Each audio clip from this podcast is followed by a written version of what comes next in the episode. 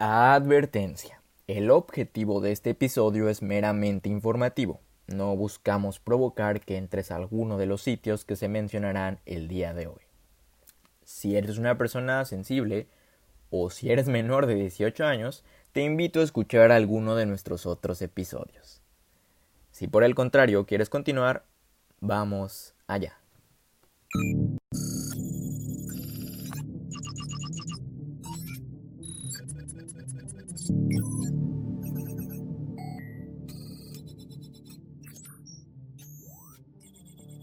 Amantes de las serendipias, bienvenidos al episodio número 21 de Serendipias SA, el podcast para que siempre tengas algo nuevo que contar. Amigos, el episodio de esta semana es un episodio bastante especial, debido a que en esta ocasión ustedes escogieron el episodio. Sí, así es, ustedes escogieron el episodio. A mediados de semana publiqué en el Instagram de Serendipias SA y también en mis redes sociales una encuesta para que decidieran si el tema de la semana sería Amelia Earhart y su desaparición o desmitificar la dark web.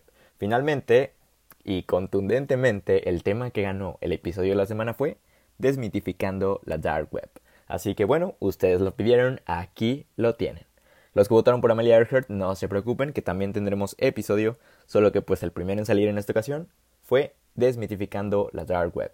Bienvenidos y vamos a comenzar con el episodio que va a ser bastante, bastante divertido. Vamos a conocer si es realmente como se dice por ahí, eh, qué hay en ella realmente y muchísimas cosas más. Así que vamos a comenzar con el episodio.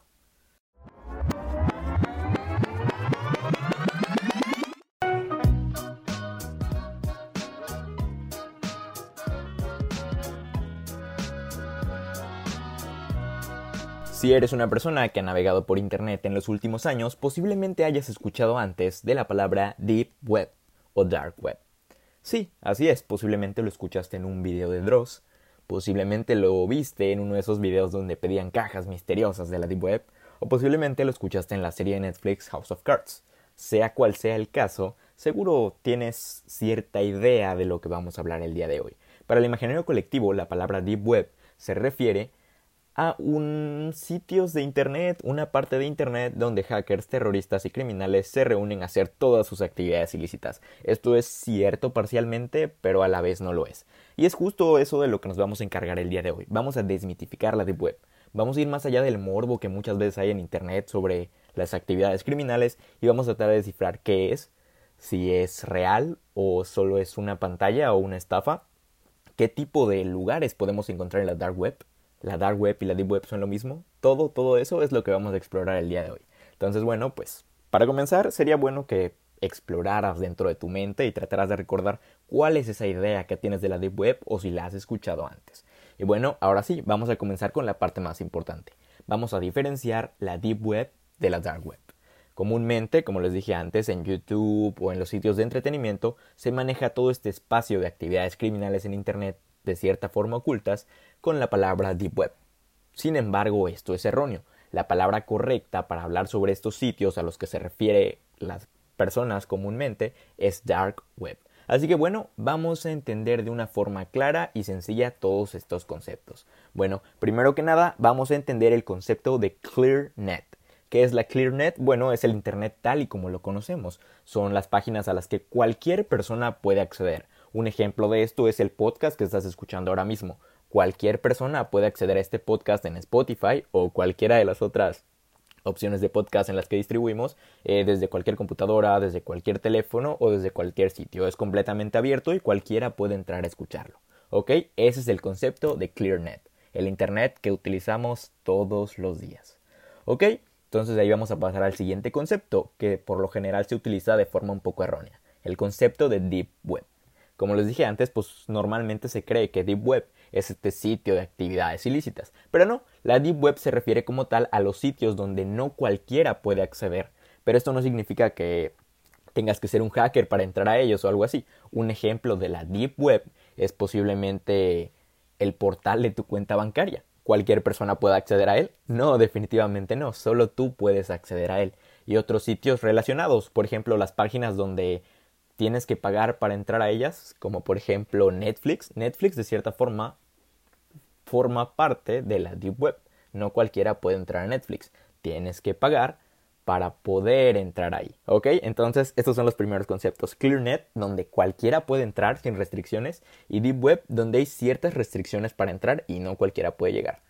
Y aún así, la gran mayoría de todos nosotros tenemos Netflix, no podemos entrar al perfil de otras personas, ¿ok? Entonces, ya van entendiendo por ahí. Ok, si esos son la ClearNet y la Deep Web, ¿cuál es el sitio de actividades ilícitas que se menciona comúnmente en los videos de YouTube o en las series? Bueno, pues ese es el concepto al que nos referimos con la palabra Darknet.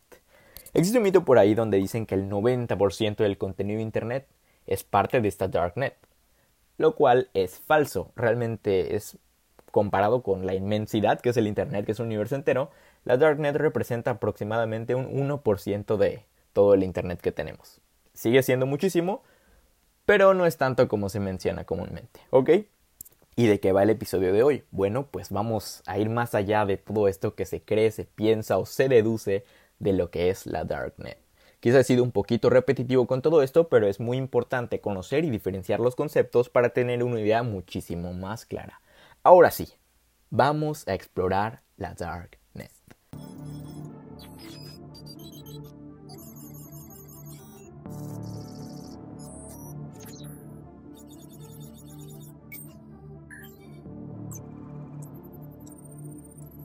El primer mito que vamos a desmentir el día de hoy es aquel que narra que tienes que ser un hacker especializado para poder entrar a la Darknet. Este mito es completamente falso. Se origina debido a que no se puede acceder al contenido de Darknet desde Google, Bing o Mozilla Firefox. Esto es verdad, ya que requiere software especializados como Tor o Freenet que son navegadores que tienen de principal característica que no puede ser rastreable, no estás dejando huellas en Internet, tu dirección IP y todo eso que por lo general sí se queda en los navegadores convencionales. Al no dejar nada de huellas en Internet, esto hace que sea el software favorito de aquellas personas que se dedican a actividades ilícitas. Ok, ya vamos entendiendo esa parte. Ahora, esto nos va a llevar a otro debate que también es muy importante. Si bien no es difícil o imposible entrar a la Darknet, esto tampoco significa que sea una buena idea hacerlo. Porque digo esto, tal vez tú al escuchar este podcast y al escuchar que es algo posible de cierta forma para cualquier usuario que tenga cierto conocimiento en informática, te gane la curiosidad y quieras entrar a ver qué hay por ahí. Detente un momento, en este podcast te voy a hablar un poquito de esto, pero como te dije antes, no es una buena idea hacerlo, y se los voy a dar con una metáfora de la vida cotidiana, por así decirlo. Como les dije antes, la Darknet es un sitio, bueno, es, es una zona de Internet donde hay actividades ilícitas, criminales y cosas bastante atroces de cierta forma, y donde también cualquiera puede ser víctima de phishing, Trojan Horses o cualquier otro tipo de virus. Así que si vas a intentarlo, primero tienes que tener en cuenta que es muy posible que tu computadora vaya a morir, ya que al no ser un navegador Tor que siga tus huellas, tampoco es un navegador que te provea seguridad. Entonces, esta es la primera parte. Tu computadora está en riesgo, tú estás en riesgo, por lo tanto, no es una buena idea. Y respecto a la metáfora que les comenté, es como decir, es solo un ejemplo, un, respeto a las personas que nos escuchen de donde voy a mencionar.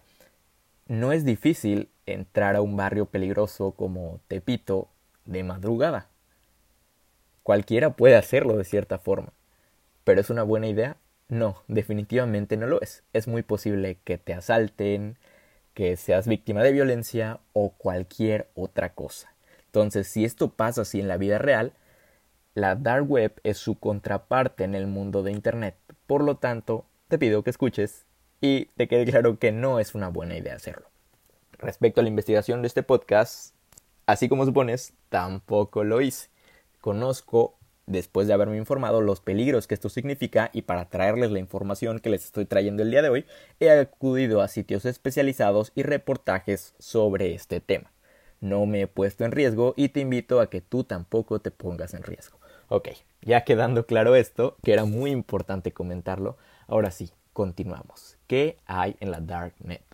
Bueno, pues primero que nada, un agradecimiento especial al sitio Shataka, que es donde he tomado la mayor parte de esta información, o al menos la que considero más divertida de todo esto. La persona que hizo este reportaje comenta que bajo su propia seguridad y su propia responsabilidad también, estuvo una semana deambulando por la Deep Web para traernos a usuarios como tú o como yo toda la información de qué hay ahí dentro y que tu curiosidad sea atendida. Ok, ahora sí, bueno, ¿qué hay ahí? Lo primero que vamos a encontrar, o lo más importante, o el corazón de todo esto, es un sitio llamado The Hidden Wiki, la wiki oculta. Es tradicionalmente la casilla de salida de la Deep Web. Es aquel directorio donde se juntan todas estas páginas invisibles para usuarios como nosotros. Y con esto me refiero a páginas de todo tipo. Si es de todo tipo, como por ejemplo servicios financieros, lavado de Bitcoin, cuentas de PayPal robadas, clonación de tarjetas de crédito, falsificación de billetes o carteras de dinero anónimas. Otro tipo de servicios que puedes encontrar en The Hidden Wiki, que se llama así haciendo una especie de alusión a Wikipedia, ¿ya? Entonces, la importancia que tiene Wikipedia para nosotros es algo similar a lo que tiene The Hidden Wiki en la Darknet. También servicios comerciales gadgets robados, armamento, documentación falsa y sobre todo drogas. Hay una zona también de anonimato y seguridad con instrucciones para reforzar la privacidad, eh, especialmente con los servicios financieros como la venta y transacciones con bitcoins y muchas otras más como blogs, foros y tablones de imágenes vinculados a grupos de compra-venta propios de la Darknet y también servicios de correo y mensajería ocultos con todo lo mismo irrastreables inseguibles y improtegidos. Continuamos. Y bueno, también dentro de todo esto se encuentran sitios de activismo político, de conspiraciones y cosas parecidas. El usuario que se encargó de hacer este reportaje empezó a explorar un poquito más entre todo esto y acudió a los sitios que comúnmente son más populares en la Darknet, sitios que te voy a mencionar a continuación.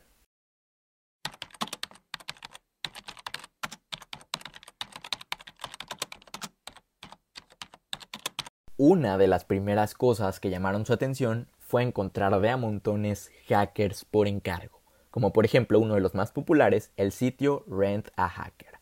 El sitio Rent a Hacker menciona ser obra de un informático europeo con 20 años de experiencia en ingeniería social y hackeos ilegales, ofreciendo entre sus servicios, ojo aquí, ataques DDoS, exploits de día cero, troyanos altamente personalizados, y mucha, pero mucha experiencia en phishing. Así es, a todos los peligros que estás atento cuando entras a, una net como esta. Y bueno, Red the Hacker eh, tiene trabajos con importes cercanos a los 200 euros en adelante. El sujeto incluso tiene un programa de referidos, que si invitas a tus amigos te dan el 1% de todo lo que pagasen. Recibe Bitcoin, recibe dólares, euros, etcétera, etcétera. Sin embargo, el usuario menciona que este sitio no le transmitía suficiente confianza, ya que posiblemente era solo una cabecera. ¿A qué se refiere con esto? A que este hacker realmente no existía y todo esto era solo un sitio para estafar a las personas. Al ser la, hacer la dark web un sitio sin seguridad, provoca que si te estafan aquí, ya no hay nada que hacer.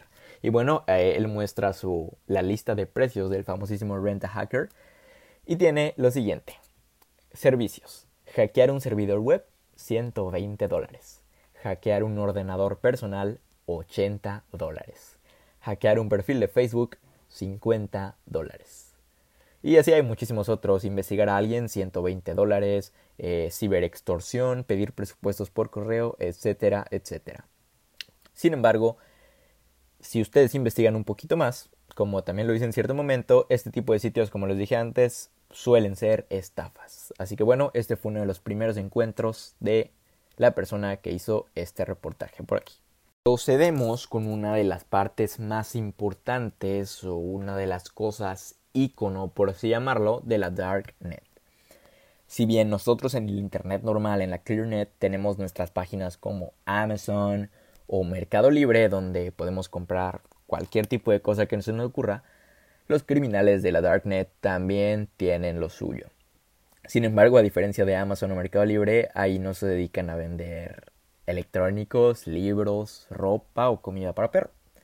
Como ya te imaginarás, y ahora que lo pienso voy a poner este episodio como explícito, venden cosas ilegales. Y bueno, vamos a explorar. Uno de los primeros sitios y que se volvieron más icónicos dentro de la Darknet fue Silk Road, conocido desde el año 2011 como el Amazon de lo ilegal.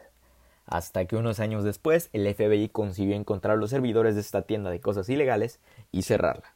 Sin embargo, luego apareció otra y luego otra y luego otra, así que nacen como una hidra y es imposible tratar de cerrarlas para siempre. Los vendedores ilegales están al alcance de un clic en la Darknet y dentro de ella sin mucha dificultad se pueden encontrar cosas muy peligrosas. Y bueno, algo que menciona es que el proceso de registro a todos estos sitios es muy curioso. Menciona que el proceso de registro es igual en todos los sitios de e-commerce dentro de la Darknet.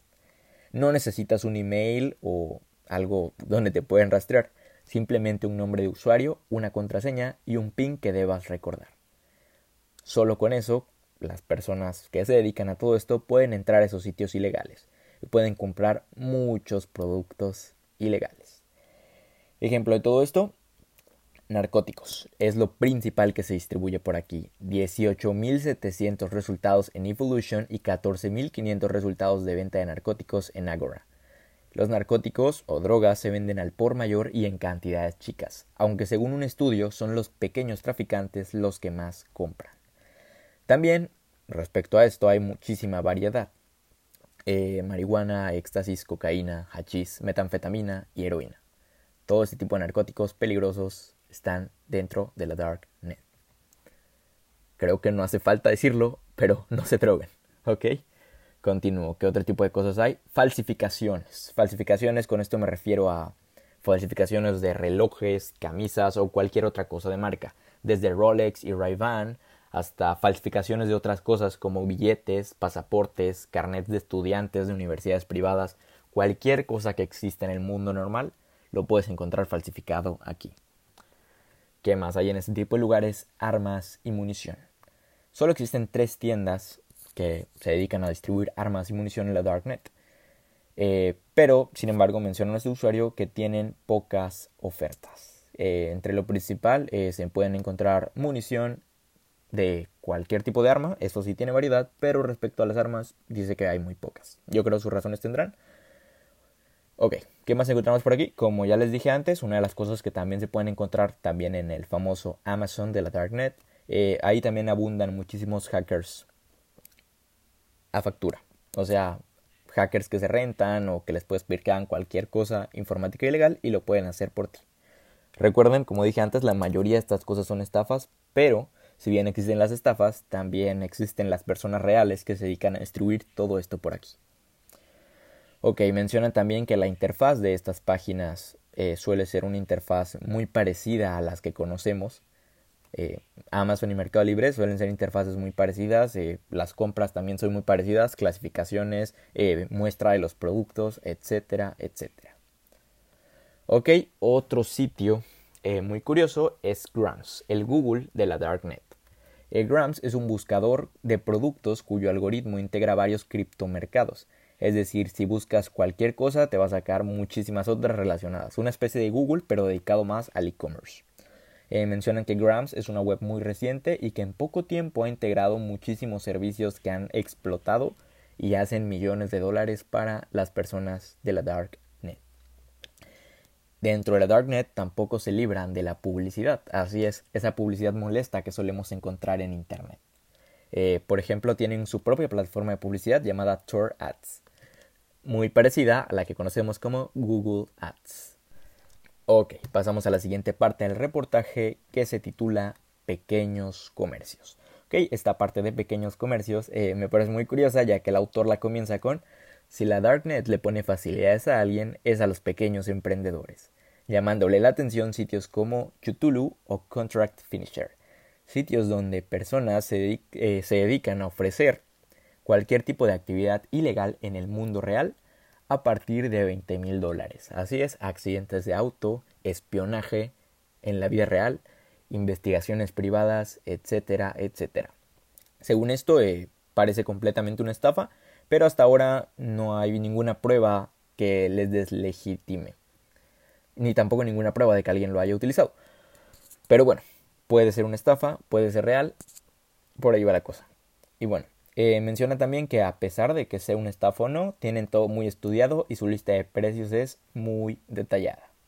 Otro colectivo, quizá un poco menos feo, pero sigue siendo horrible, es el colectivo de los carteristas que está muy presente en la Darknet.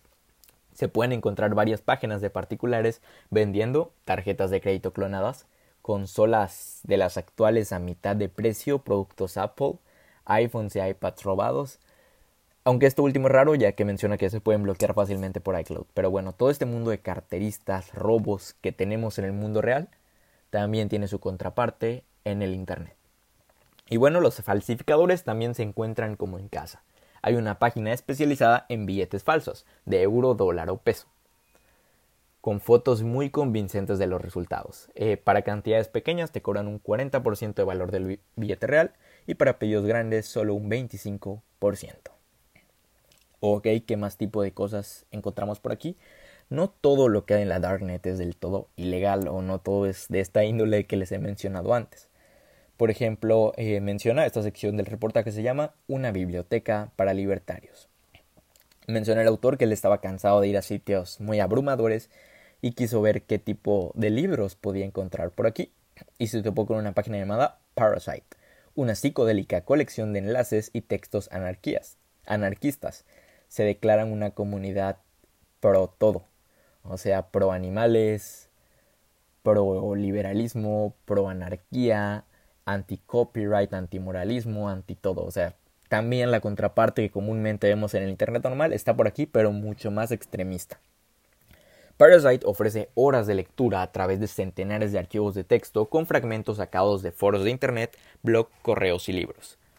Eh, algunos titulares muy famosos, los libros más vendidos, cheat.txt, libros sobre cómo copiar en exámenes. alcoholmake.txt, cómo hacer alcohol casero. ftwtier.txt, cómo hacer gas lacrimógeno casero. Y otras cosas que no puedo leer en este podcast, pero pero sí, estos son los principales titulares. Es la lista de los 10 más leídos. Eh, junto a, los show notes les voy a poner el link de este reportaje para que si quieren informarse un poquito más también lo tengan por aquí. Y bueno, todas las fotos, la mayoría, las que se pueden poner en redes sociales de las páginas eh, sobre la Darknet, se las voy a poner en serendipios.sa, Facebook e Instagram para que tengan una idea un poquito más clara de todo esto. Ok, ¿y qué más hay por aquí? Bueno, más allá de toda esta literatura que también tiene su tinta ilegal, también existe literatura un poco más compleja. Esto en un sitio llamado The Tor Library. Son 160 gigabytes de libros electrónicos, 9 de ellos en español. En el catálogo en inglés, el autor menciona que encontró un poco de todo. Eh, por ejemplo, planos de un motor sin combustible, eh, cómo decorar pasteles, eh, anticapitalismo, autosuficiencia, cómo usar energía eólica. Esto es contenido casero que comúnmente es escrito a mano, escaneado y digitalizado. También hay libros con copyright dentro de todo esto, o sea, los libros normales que comúnmente cuestan. Menciona que pudo encontrar varios de ellos eh, gratuitamente. Digo, como es un sitio ilegal, pues no se puede controlar todo esto del copyright. Menciona todo disponible en descarga directa. Y bueno, también encontré un sitio llamado Cebolla Chan, un sitio abanderado de la dark web en español. Su sección favorita, menciona, fue la sección de conspiranoia, donde discuten cuestiones que las mentes adoctrinadas, según ellos, no llegamos a comprender. Como por ejemplo eh, teorías conspirativas sobre la Tierra plana, de la Tierra hueca, eh, de que vivimos controlados por el gobierno de mil maneras, de que el agua tiene flúor, de que los aliens están entre nosotros, de que vivimos en una simulación, es decir, todo este tipo de teorías que te pueden hacer filosofar u otras que simplemente te pueden hacer reír abundan por aquí. Y bueno, me perfilo para ir cerrando el episodio de hoy con una última reflexión que quizá ya mencioné muchas veces, pero que es muy importante. El objetivo de este episodio es meramente informar y acabar con todos esos mitos que hemos escuchado desde hace muchos años en Internet. En YouTube u otros sitios es muy común que las personas aprovechen eh, este tipo de temas para causar morbo, conseguir clics o visitas de todo esto. Entonces es muy importante que sepas qué realmente hay aquí, qué tipo de peligros corres y por qué no te recomiendo entrar. Espero que el episodio de hoy te haya hecho aprender algo nuevo y que te haya hecho reflexionar Repito nuevamente, no te recomiendo entrar a este tipo de sitios. Te pones en peligro a ti y a tu equipo, computadora, móvil, etcétera, etcétera. Ah, y también me faltó decir que, a diferencia del Internet normal, es muy lento navegar dentro de la Darknet. Así que, amigos, no entren ahí. Eh, el FBI combate constantemente el tipo de cosas que hay aquí. Les mencioné solo algunas. Claro que existen otras cosas aún más atroces. Pero bueno, eso no lo vamos a mencionar en este podcast. Volvemos a lo mismo. Espero que esto haya sido informativo, que te haya gustado el episodio de hoy, que haya llamado tu atención. Y bueno, aquí terminamos el episodio de hoy. Como siempre, te recuerdo y les recuerdo, sean curiosos, cuestionense todo infórmense bien y por favor, de preferencia, no entren a la dark web. Mi nombre es Eric, esto fue Serendipias SA. Nos escuchamos la próxima.